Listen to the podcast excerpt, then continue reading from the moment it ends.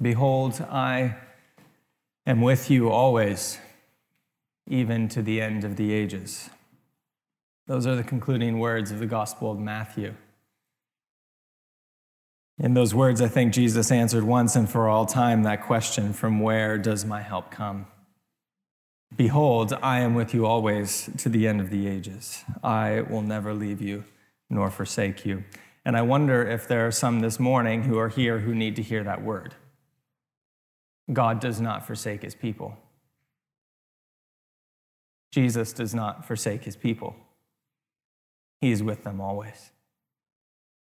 You see, the season of Lent is about naming reality. It invites us to face the realities of our lives, the light and the darkness, the, the healing and the brokenness, the help and the helplessness. And reality can be painful, but it's always our friend. Because the way to healing, the way to experience God's life giving love and help is not by avoiding the sin and the helplessness and the brokenness, but it's by facing it head on, naming it for what it is, and asking for God to shine his searching and healing light into it. In Psalm 121 today, we are invited into a journey of ascent. Psalm 121 is one of these psalms of pilgrimage. It's for those who are on a journey. And you can think of that in very particular terms, in terms of the, tr- the journey of Lent that we're on, or you can think of it in terms of much larger general terms the journey of life, the journey of marriage, the journey of singleness, the journey of vocation, the journey of education. And Psalm 121 is for those who, along the way on the journey, have come very, become very aware of their own inadequacy. It's for those who have come to a point where they don't feel like they'll be able to make it and they can't do it on their own. Help is needed. And Psalm 121 is divided into two sections. The first two verses, verses 1 and 2, are a question about where is help going to come from, and then a really succinct answer. And then verses 3 through 8 are assurance and encouragement that help will indeed come. Verses 1 and 2 are composed in the first person style. So it's somebody saying, Where is my help going to come from? It's very personal language. And then verses 3 to 8 are in a style of direct address. The speaker changes. It's no longer the person asking the question who is talking, but somebody else is talking to the person who is asking that question originally and giving them assurance. Verses 1 and 2 revolve around the keyword help. And verses 3 through 8 revolve around the keyword keep. And so let's take each section in turn. Verses 1 and 2 are about naming the source of help. I lift up my eyes to the hills. From where does my help come from? Now, you may be wondering, like me, the very first question I ask when I read this is what do the hills have to do with help? There's lots of answers that could be given, but one is that in the ancient Near East, hills, high hills especially, along with the temples that were often fixed upon those hills, were images of the power and the dwelling and the presence of deities on earth. Where heaven and earth touched, where the gods met with human beings was on high hills, their power and their presence. And so the question the psalmist is asking by lifting his eyes up to the hills is like, where is my power for the journey of life going to come from? Who is going to take care of me today? Where am I going to find strength for the journey ahead? Now, I think this is a question that kind of undergirds and shapes our lives, whether we're explicit about it or implicit all the time, pretty much. But there are certain seasons of life where the question of where is my help going to come from where am I going to get the strength and power that I need to continue on kind of bubbles to the surface in a particularly acute way. There can be seasons of doubt, and existential crisis is one example. So uh, I was reading this past week Leo Tolstoy, a section of his Confessions, which is pretty intense, but here are a few words from it. He says, This is what happened to me. In the course of a whole year, when almost every minute I was asking myself whether I should end it all, my heart was tormented with an agonizing feeling.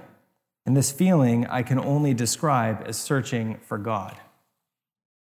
Tolstoy really wrestled with this deep longing for God, yet a questioning as to whether God really did exist and Karen was involved. And he continues on. He says, This search for God was not born of reason, but of an emotion, because it was a search that arose from the depths of the heart. It was a feeling of dread, of loneliness, of forlornness in the midst of all that was going on around me. And it was a feeling of hope for someone's help. From where does my help come from? A question that bubbles to the surface in the midst of existential crisis. And it's something that bubbles to the surface in the midst of, sur- of suffering and life crisis as well. Someone is hit with a debilitating illness and they're stuck at home and can't go anywhere. Someone is filled with resentment over a relational breakdown in the past and, and it's got them and they don't know how to get let go of it. Someone is caring for family members who are dying of cancer, and they feel like their family is slipping between their fingers.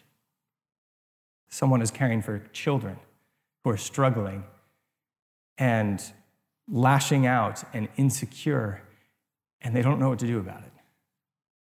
Someone is facing, facing financial crisis and they don't know how they're going to pay their bills. We could go on and on about a million different reasons, but in those moments, we cry out, Lord, where does my help come from? And then there are those seasons of just spiritual discipline and fasting, such as Lent. In Ash Wednesday, we have this invitation to observe a holy Lent, and it says, We invite you to a season of fasting, self examination, and self denial and prayer as you observe a holy Lent. And normally we get in the habit of giving something up. It can be anything from chocolate to YouTube. But Lent can be a particularly difficult season when it's situated in a culture that promotes individualism and self sufficiency. Because I find, I don't know about you, but as you engage in these spiritual disciplines, as you engage in the simple act of fasting from something, yes, it is a moment for God to work in your life. Yes, it is a moment to experience deep healing and spiritual satisfaction. But it's often a moment where you're kind of your powerlessness and your inability is also brought to the surface as well. These experiences of these spiritual disciplines of fasting are never quite what we as grand as we hope they will be at the very beginning. Yes, they form us, but they also remind us of our deep spiritual poverty, just how much we depend on the goodness and the graciousness and the radical mercy of God in our lives. From where does my help come? See, the psalmist poses a question that we all ask. I think we ask it all the time. But it really bubbles to the surface at particular times. And the psalmist doesn't waste any time in giving an answer. Verse 2, right away, he answers this question My help comes from the Lord, Yahweh, who made heaven and earth, the one who personally revealed his name to his people in the Exodus, the one who personally created all things out of nothing in the Genesis. I think this is a really simple statement, but it's easy for us to forget how profound its basic truth is. In our technological sophistication and material wealth, we often look for a lot more complex answers to the deep questions of life, like where does my help come from? and it's easy for us to grasp for answers to that question that are far less fundamental so I think of how easy it is to say, Where's my help going to come from? and look to Capitol Hill. Surely help's going to come from there. And we're quickly disappointed. How easy it is to look to Wall Street. Maybe my help in the future will come from there. And how fragile the markets become. You see, it's not government policies, it's not market forces that ultimately are going to be, help, be able to help us in the end. My personal help, the psalmist says, comes from the universal Lord, the creator of all that is, seen and unseen. There is no creaturely thing that is ultimately going to be able to help us in the end. Only the creator, the source of all created things, will be able to preserve our life because he is the one that has first given it. That is why I think our weekly recital of the Apostles' Creed is such a personal and radical confession. It's an act of searching and longing and commitment. It's not just a random string of truths that we state about God and we sign the dotted line at the end and we're like, good, we've got it all right. It's about answering the question from where does my help come? I believe in God, the Father Almighty, the creator of heaven and earth. See, in verse 1, the psalmist begins with a very personal question that arises from the concrete experiences of life. And then, right away in verse 2, situates that question within a much larger framework, a vaster vision God and his creative power and goodness and generosity. And what he does in that is he situates whatever we're going on is going on in our lives within a much wider context as well. Our lives are not ultimately teetering on the brink in a world that is ultimately controlled by dark and chaotic and unpredictable forces. Our lives are anchored in the goodness of the Creator. And he is committing to uphold, he is committed to upholding and preserving and caring and maintaining and redeeming his people. Now, if you're anything like me, this truth is a wonderful truth, but in actual experience, it's hard often to feel it. It's those truths that we confess every Sunday morning, and then Monday through Saturday, we may not believe it all the time. And part of that is just the brokenness of our lives this side of heaven. But I think it's more than that. I think it's also part of it is this spiritual battle that's going on. What is it in Genesis 3 that the serpent wanted to do to the human beings? The first thing is did God really say you can't eat of any tree in the garden? And notice, God said you can eat of every tree in the garden except this one. So, what is Satan doing? He's taking God's radical generosity and he is twisting it so that we doubt the goodness of God. And that's why I'm so thankful that the psalmist's voice in verses 1 to 2 is not the only voice, because we're not left with just us asking and answering a question. In verses 3 through 8, another voice enters the picture, not our own voice, not the psalmist's voice, and then ensures, assures us, and encourages us that the confession that we have made is indeed true. Verses 3 through 8 is about naming the assurance of this help. Look at verses 3 through 6. It is about the one who will help you. The Lord is your keeper, it says. Verse 3 He will not let your foot be moved. He who keeps you will not slumber. Behold, he who keeps Israel will neither slumber nor sleep. The Lord is your keeper. The Lord is your shade on your right hand. The sun shall not strike you by day, nor the moon by night. Two images are shown up to kind of give us a picture of who God is. It's one of slumbering and one of shade. The slumbering thing, the psalmist makes a positive affirmation by way of negation. He says, The one who keeps you does not slumber and he does not sleep. Now, that sounds a little bit simple. God does not sleep like we do. But underneath that is something more profound. God does not sleep because he does not need to rest and replenish, because God has no limits to his life and his energy. God does not need to slumber and sleep like we are because God is not a creature like we are. God is unceasing resources of life, plenitude of goodness, abundance of energy. God does not need to rest. So, what's the upshot of this? The upshot of this is that there is never a time when the Lord needs to attend to his own self care and therefore cannot attend to the care of his people. There is never a time when that's the case. There's never a time when God is not actively attentive and caring for your life and for my life and for our life together. So, what is the shape of this care and this involvement and this attention? And that's where the word keeps or keeper becomes so key. In verses 3 through 8, keeps and keeper shows up six times. It's the Hebrew word shamar. The first time we see it is in Genesis 2, verse 15, when God creates human beings and then he gives them a vocation. He says, I want you to work the garden and shamar it, take care of it, tend to the earth. And then in Genesis chapter 4, verse 9, after Cain has murdered Abel in a horrible act and is confronted about it, he says, Am I my brother's keeper? There's this dissonance in the narrative where Cain has not kept his brother. He is not cared for.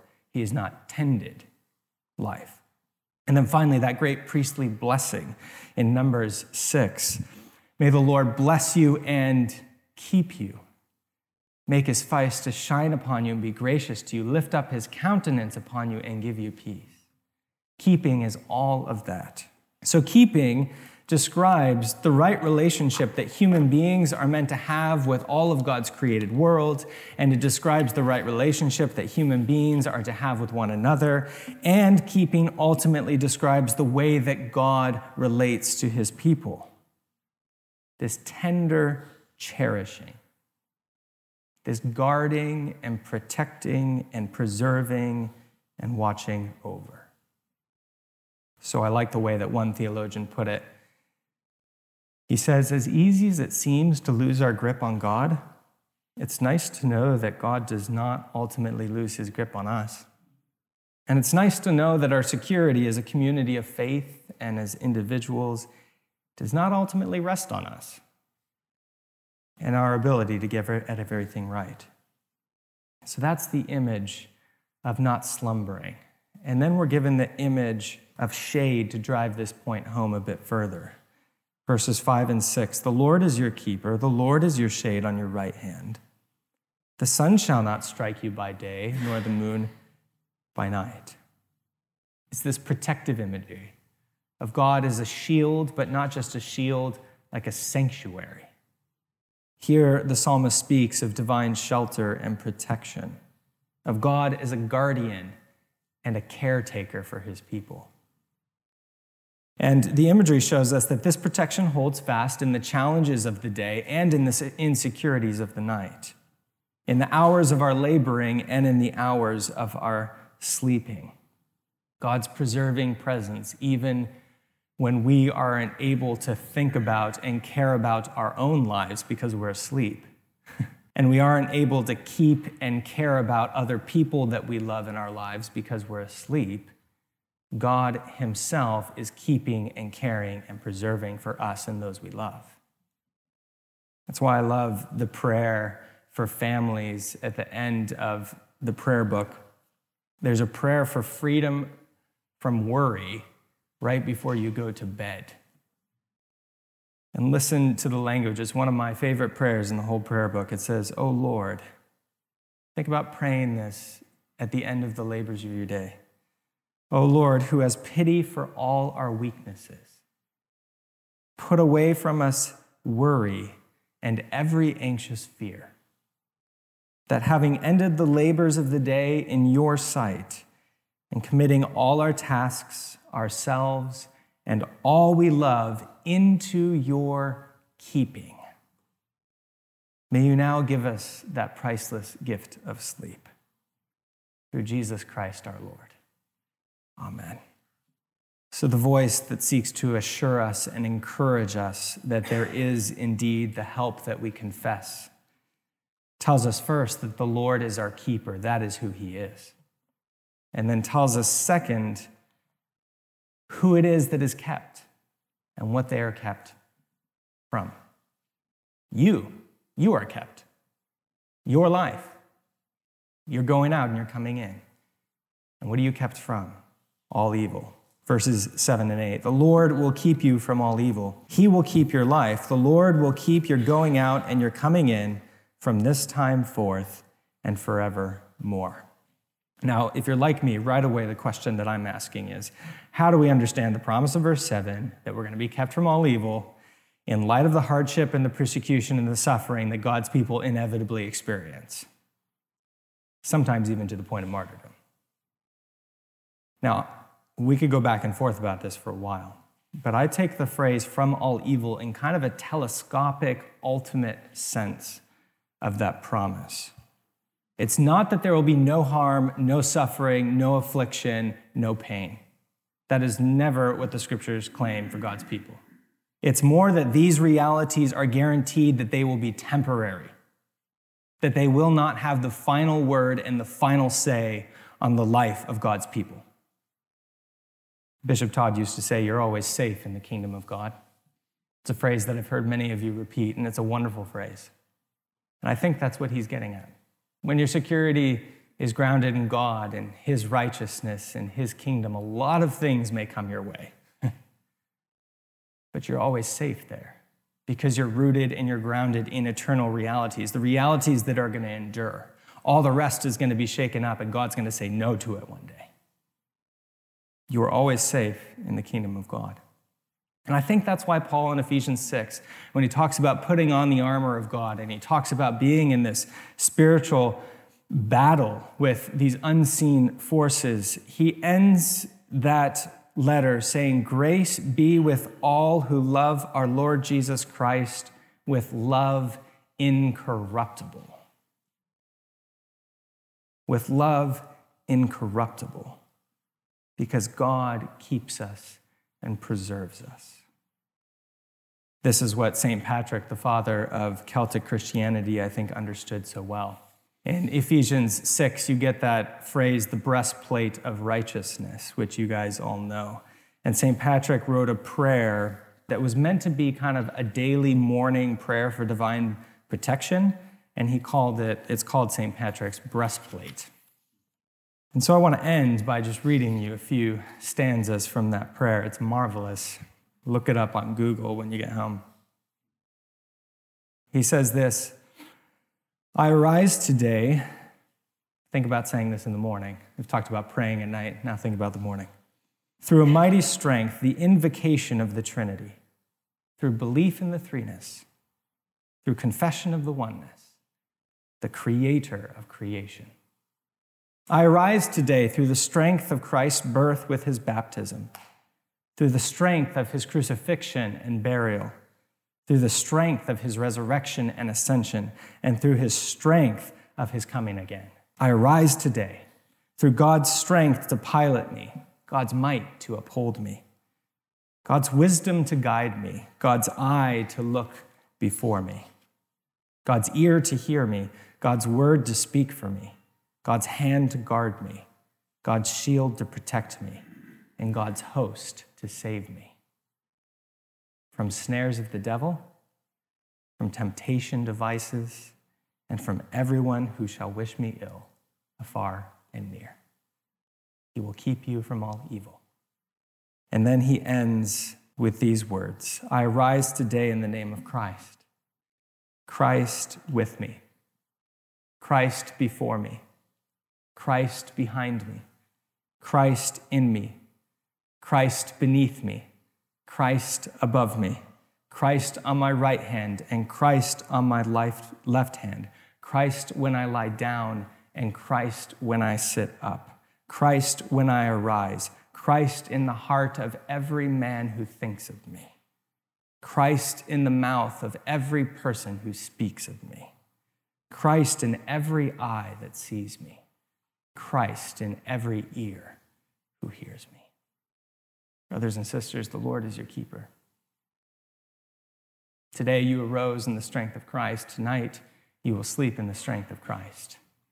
And in the end, in the end, he will keep us from all evil. In the name of the Father, and of the Son, and of the Holy Spirit. Amen.